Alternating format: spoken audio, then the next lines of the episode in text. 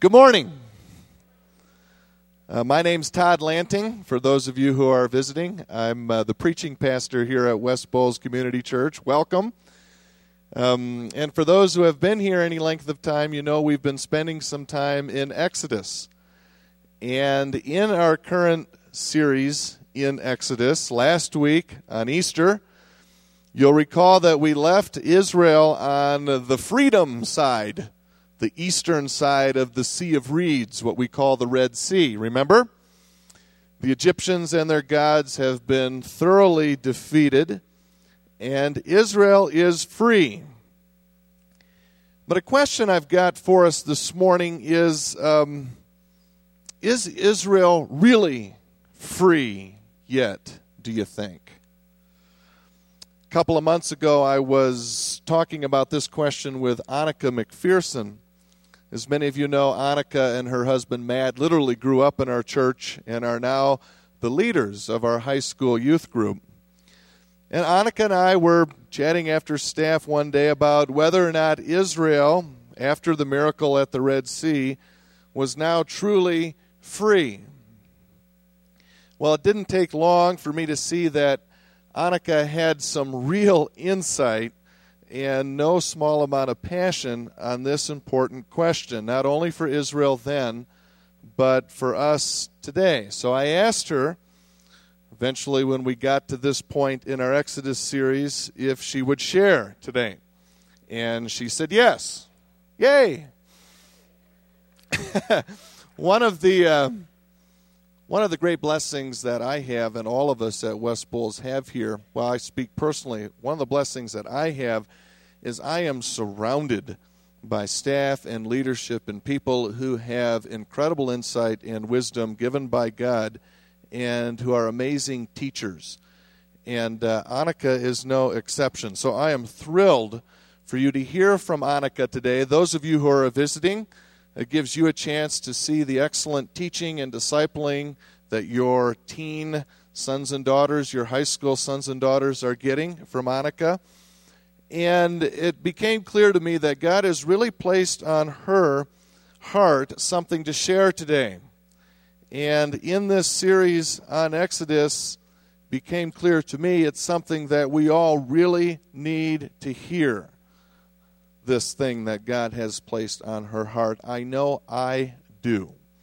So as we listen to her this morning and hear from our new friend Kevin, keep a few questions in mind, won't you? Um, among them, is Israel, now that God has acted in this mighty way at the Red Sea, is she really free yet? Or is it one thing to take a people out of slavery and quite another to take the slavery out of the people? Would you join me, please, in giving a warm welcome to our very own Annika McPherson. Annika.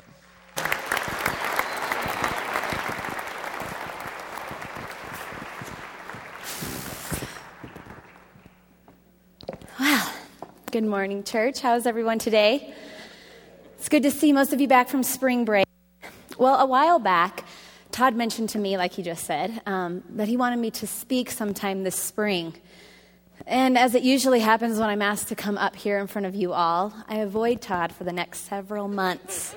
Don't know if you noticed this, Todd, but anyway, I all of a sudden have a phone call I have to take or a meeting I have to get to after our staff meetings. But anyway, eventually, he got up with me, and, well, I'm here.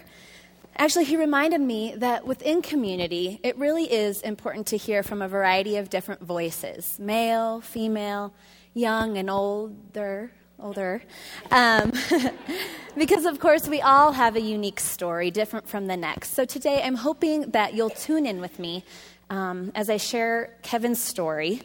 Kevin has been a part of our young adult group here at West Bowles, the Acacia group, for the past year, and we've had the awesome opportunity to get to hear um, about his life and to really share in his testimony. Um, it's a story filled with struggle, sin, desperation, redemption, and hope. In fact, I was reminded of his story um, through the past several weeks as we've been plowing together through through this Exodus series. If you remember, way back in Exodus chapter six, verse six through seven, the Lord remembers his covenant, and he says to Moses, "Therefore, say to the Israelites, I am the Lord, and I will bring you out from under the yoke of the Egyptians. I will free you from being slaves to them, and I will redeem you with an outstretched arm and with mighty acts of judgment. I will take you as my own people, and I will be your God. Then you will know that I am the Lord your God, out from under the yoke of the Egyptians." So here we see four promises that the Lord has made to the children of Israel. In our study so far, he's already fulfilled the first promise. He's, he's brought them out of Egypt. Today, I'd like to take a deeper look at the Lord's second promise. He says, "I will free you from being slaves to them."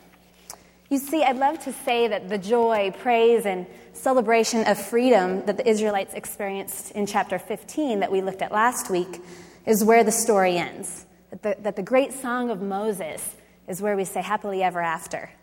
But it's not. They've been delivered out of Egypt, out of captivity, but they are still really slaves. The Israelites are still victims to this sort of slave mentality. Remember, these people have been oppressed for several generations. That's a long time. So this slave frame of mind is not just going to go away with a simple change of scenery. I believe that's why God puts these first two promises separate from one another. He knew that after pulling them out, he'd have to completely retrain them in their way of thinking. He'd have to break down their habits and change their perspectives entirely. We'll talk more about that later, but for now, listen with me to the first part of Kevin's story. Hey everybody, I'm Kevin Jackson. You know, I'm, I'm from East Coast, Maryland, and I grew up there. You know, there's a lot of um, gang activity, you know, drugs. I grew up with no father and a, you know, it's sad to say, but a very weak mother too. I don't think she was capable to, you know, take care of three men, two, three boys at that. And all the, all these things that I seen, you know, and grew up around, you know, I knew at the age of five that when I grew up, I wanted to get high and I wanted to drink like all the elders, you know, and I wanted to make the fast money from selling drugs because it was the easy life, you know, but it never lasted for long. You know, the fruit always went bad from when you get it from the streets, and I've sadly took a long time to realize that. And as I grew older, you know, these things became easy for me to get my hands on. You know, this lifestyle became very easy for me to do. And it was, I was comfortable with my environment, you know, the people. I knew people, I knew everyone. And I became very comfortable and went down a very bad path. And what I've came to realize is opportunities aren't always positive. You know, some people say you have an opportunity to work, you have an opportunity to, to um, go to college. Well, there's also an opportunity to get high. You know, there's opportunities are negative and positive. As far as I used to struggle with money. You know, I want money, I want money, but every time I would get it in my hands, that created more opportunities for me, positive and negative. And me being weak, you know, I did fall into the negative opportunities many times. As I as I became comfortable with my environment, my lifestyle definitely made me happy because I had wicked desires. You know, that's it was all around me, and I became the person that I thought I wanted to be in my own eyes, and definitely in the devil's eyes, I was the person he wanted me to be. And after years and years, you know, my streets only ran so long. There was always a dead end. I grew sick and tired of myself and always thought that there was a way out just to get away from my environment so that all the influences wouldn't be around me.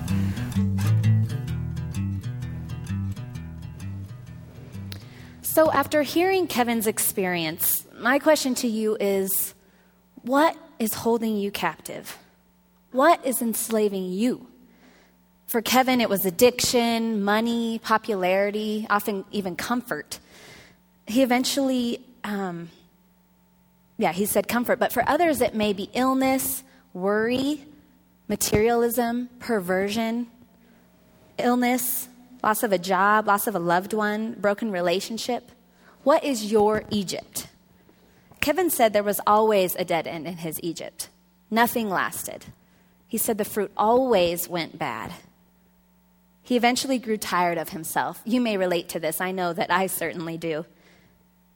But did you hear what he said at the end there? He said, "But I always knew there was a way out. I always knew there was a way out." So realize that no matter what is oppressing you, no matter what is tormenting, keeping you down, that God always hears your cry. because we see throughout Scripture that God always hears the cry of the oppressed. God heard the cry of the Israelites, and he sent Moses. God heard Kevin's cry and delivered him to a new place, to Colorado. Let's see what happens next. I came out here to Colorado in um, February of two thousand nine. A long-lost aunt had accepted me and my family to come to Colorado, and we came out here and lived. And my two brothers and my mother went back, and I chose to stay because I knew that if I went back home, that I would send myself back to the cage that, you know, me as an animal was trying to get out of. Now, when I first came to Colorado, it definitely felt like a brand new beginning. I felt like I was rescued. You know, I was away from all the bad influences and away from all my wicked desires, all the things that I loved doing and I fell in love with and was comfortable doing. I finally got away from them, and I had a brand new beginning and a chance to make myself a new person, a chance to make myself more like the person I know God wanted me to be. I've, new influences presented themselves, you know, new temptations presented themselves, and definitely new issues and new struggles. You know, before back home, it was, you know, the people and the person I wanted to be and my image that I wanted to perfect. And it wasn't very good for my eyes, but I still wanted to be that type of person, you know, that drug dealer, you know, dealing with drugs and drinking, you know, women and running the streets and all that. But now up here, I have a new image where I wanted to be the person that God wanted me to be. And there was new influences. There was people in my own home that was um, dragging me down, and the people around me that I had, I no longer had control of my life. Now that I ran to a place that I felt was safe, it was actually dangerous, you know, like it, as far as my spirituality and the person I'm supposed to be. Whereas back home, um, it was all around me. It just surrounded me everywhere. So now I put myself and chose to fall in love with a new environment because I felt as though it was safe, and I felt as though it was a blessing from God, such an opportunity to come so far away from home, you know, and, and to be able to solitude myself, because that's always what I thought I needed was solitary, you know, to get closer to God. And while I'm doing this, while I'm locked in this safe little place, the devil was in there the whole time, you know, and he was definitely working through the people that was closest to me to get to me and drag me down. And the issues that I would face was, you know, like slander from people that didn't even know me. You know, people chose to dislike me for no reasons. I had wronged them none. I began doing wrong with my mind. I would I would construe wicked schemes and wicked thoughts of how I'm going to get back at these people and what can I do to get even. What I faced that was definitely um, a struggle is now, instead of my actions and my, me putting my body into evil, my mind was becoming evil because of what people was, you know, how they felt towards me, for what I believe is no reason. I've definitely been tempted to go back to become comfortable again, but, you know, I thank God that he lets me realize that going back home is, you know, no good. Like I've always said, you know, there's animals that are caged, you know, when they finally get out, they break free and they want to run for whatever direction. They don't make no plans or nothing. And for me to return home would be foolish, I think, you know, to go back to that same trap, because that's why I'm comfortable. So definitely I've wanted to go home, you know, for comfort and to be loved by everyone, you know, and to be wanted around and all that, because these are all the things I'm not getting up here in Colorado. You know, up here I'm hated. Up here I'm overstaying my welcome, it seems like. You know, whereas back home, it was never like that. So I've been tempted to go home to be comfortable again, you know, to have that secure home again, to have that three meals a day again, you know, because my mother lives back home. That's where my family is, you know. That's easy for me to go home. So definitely I wanted to go home to make it easy on myself. But, you know, nothing comes good unless you struggle. So we see, as we talked about a few weeks ago, that God's deliverance doesn't always come in the way that we would expect. A great example of this is Jesus, right? The long-awaited Savior coming to rescue his people, only to be arrested and crucified right before their eyes, leaving them in total devastation, feeling all is lost. When only days later, they are again filled with hope as they witness and experience the power of the resurrection and Christ's victory over death. And of course, we see a story of unexpected deliverance also with the Israelites. They waited and waited through the plagues for God to rescue them and to deliver them, to fulfill his promise. And then finally he does. He pulls them out of Egypt, only to lead them into the desert? Kevin's move to Colorado wasn't as liberating as he had hoped either. Initially, it felt like a new beginning. He felt like he had truly been rescued from this lifestyle in Maryland. He hoped that coming to Colorado would fix his problems. But soon, Kevin faced new struggles new influences, different captivities. He realized evil is always in pursuit, no matter where he is. So again, he had to wait. He had to wait for God to bring clarity and a new direction. He had to wait with the hope that God would hear his cry again and make a way through the desert. But as most of us know, Kevin said, waiting in the desert is very lonely at times. Frustrating, it's confusing, and often, it's even more tempting than the place we came from, than our Egypt. It certainly was for the Israelites. Like I said in the last chapter, in chapter fifteen, the Israelites are so relieved that they've been liberated, that all they can do is sing, praise, and yell out their excitement. But in the very next chapter, we read this. Follow along with me. Exodus sixteen, one through three. The whole Israelite community set out from Elim and came to the desert of Sin, which is between Elim and Sinai, on the fifteenth day of the second month after they had come out of Egypt. In the desert, the whole community grumbled against Moses and Aaron. The Israelites said to them, "If only we had died by the Lord's hand in Egypt. There we sat around pots of meat and all the food we wanted. But you have brought us out into this desert to, to starve this entire assembly to death." So because the Israelites could not see a way, they were doubtful that there was a way. And they even mentioned that what it was like back there, back in Egypt, might have been better than their current condition. What little comfort they had as slaves in Egypt sounded better to them than their freedom in the desert. In their minds, their limitations became God's limitations. How often does that happen to us? In our minds, our limitations become God's limitations. I think that um, this is kind of one of the coolest things about our God. He knows that we are often doubtful and that we very little trust in him like we should. As Elizabeth Elliot says, God hears us pray as though our own needs might exhaust his resources. But you know what? He pardons us for that. In fact, earlier in Exodus, when God is first leading the people out of Egypt, Scripture says, "It so happened that after Pharaoh released the people, God didn't lead them by the road through the land of the Philistines, which was the shortest route. For God thought, if the people encounter war, they'll change their minds and go back to Egypt.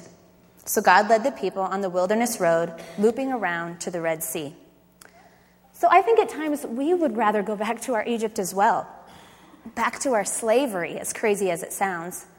Sometimes our old sin, our old misery, and for some, actually being the victim is more comfortable than the unknown of the desert. Like I said before, though we've been delivered from a specific struggle or sin, doesn't mean that we've been freed entirely of this slave mentality. It requires the constant breaking down of our old habits, of our old way of thinking, for us to really feel right in our new environment, to truly feel free from being slaves. And of course, such remolding takes time. And unfortunately, our society is dependent upon instant gratification and immediate results and answers. Patience is hardly ever required of us anymore. So sadly, many of us have forgotten how to remain where we are, in the place God has us now, on this day, in this moment. Waiting is not something that we like to do. So how long are you willing to wait in the desert? How long are you willing to wait for God to do something new in your life? He may be left there sitting there thinking, "I'll wait, I can wait." But what then am I to do when the dryness of the desert, the loneliness of the wilderness threatens to overtake me? What hope do I have when I am tempted to look back, to go back to the Egypt I came from? Well, the answer God has given me over and over again is, remember what I've done for you. Remember what I've done for you. Remember, I've rescued you once, twice, three times, and I will do it again and again and again. In the New Testament, Paul speaks to a congregation in Corinth, telling them how hard his journey has been so far. In the Message translation, Second Corinthians one, eight through eleven, he says, "It was so bad, we didn't think we were going to make it. We felt like we'd been sent to death row, that it was all over for us. As it turned out, it was the best thing that could have happened. Instead of trusting in our own strengths or wits to get out of it, we were forced to trust God totally. Not a bad idea, since he's the God who raises the dead. And he did it. He rescued us from certain doom. And he'll do it again, rescuing us as many times as we need rescuing." Let's look one final time at where God has Kevin now.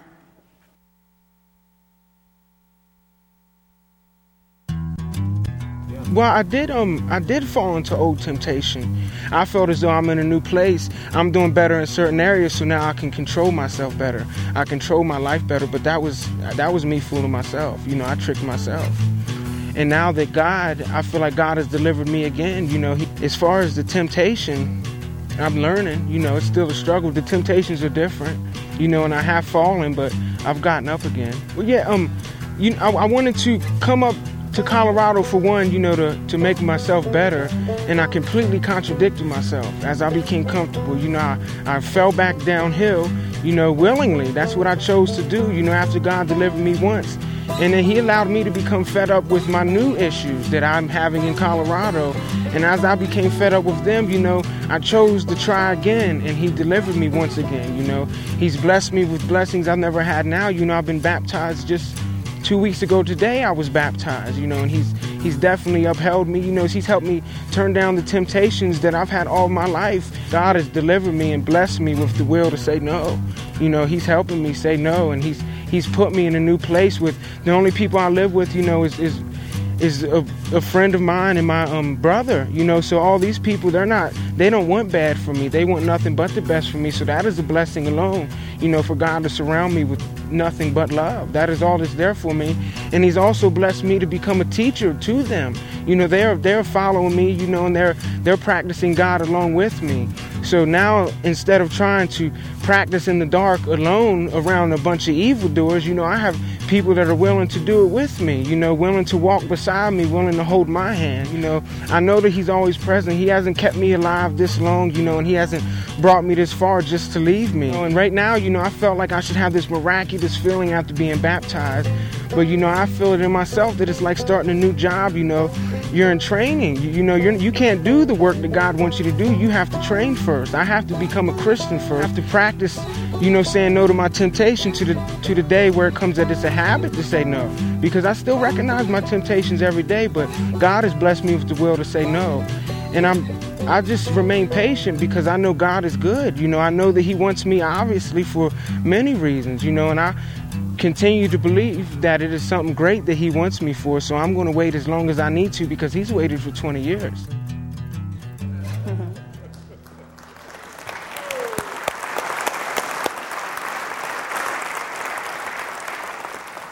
Thank you, Kevin, for sharing your story and being vulnerable with us. So don't forget what the Lord has done for you. Believe, as Kevin said, that God has certainly not brought you this far just to leave you. I often tell the high school kids that all you have to do is remember the cross. Just remember the cross. I say that over and over. We just had Good Friday and Easter, a time to reflect on the sacrifice that God has made for each and every one of us. And the absolute worst thing that we could do would be to forget that. To forget what he did. That he loves his people so much that he died on the cross and rose again. Kevin's story is so powerful because it's a reminder that God does hear our cry, even when we think he doesn't. That God is patient, so we should be patient with him too. And there is nothing, nothing that God has not already done for us. He has rescued and delivered us, and he will do it again and again and again. Kevin said God waited for him twenty years, so he's willing to wait as long as he needs. Are you? Let's pray, please. Lord, we come before you today desperate for vision, clarity, new, di- new direction in our life. Help us in our times in the desert. Draw close to us as we struggle to hear and see you. And remind us that you are beside us, waiting to deliver us again and again. We pray this in your precious name. Amen.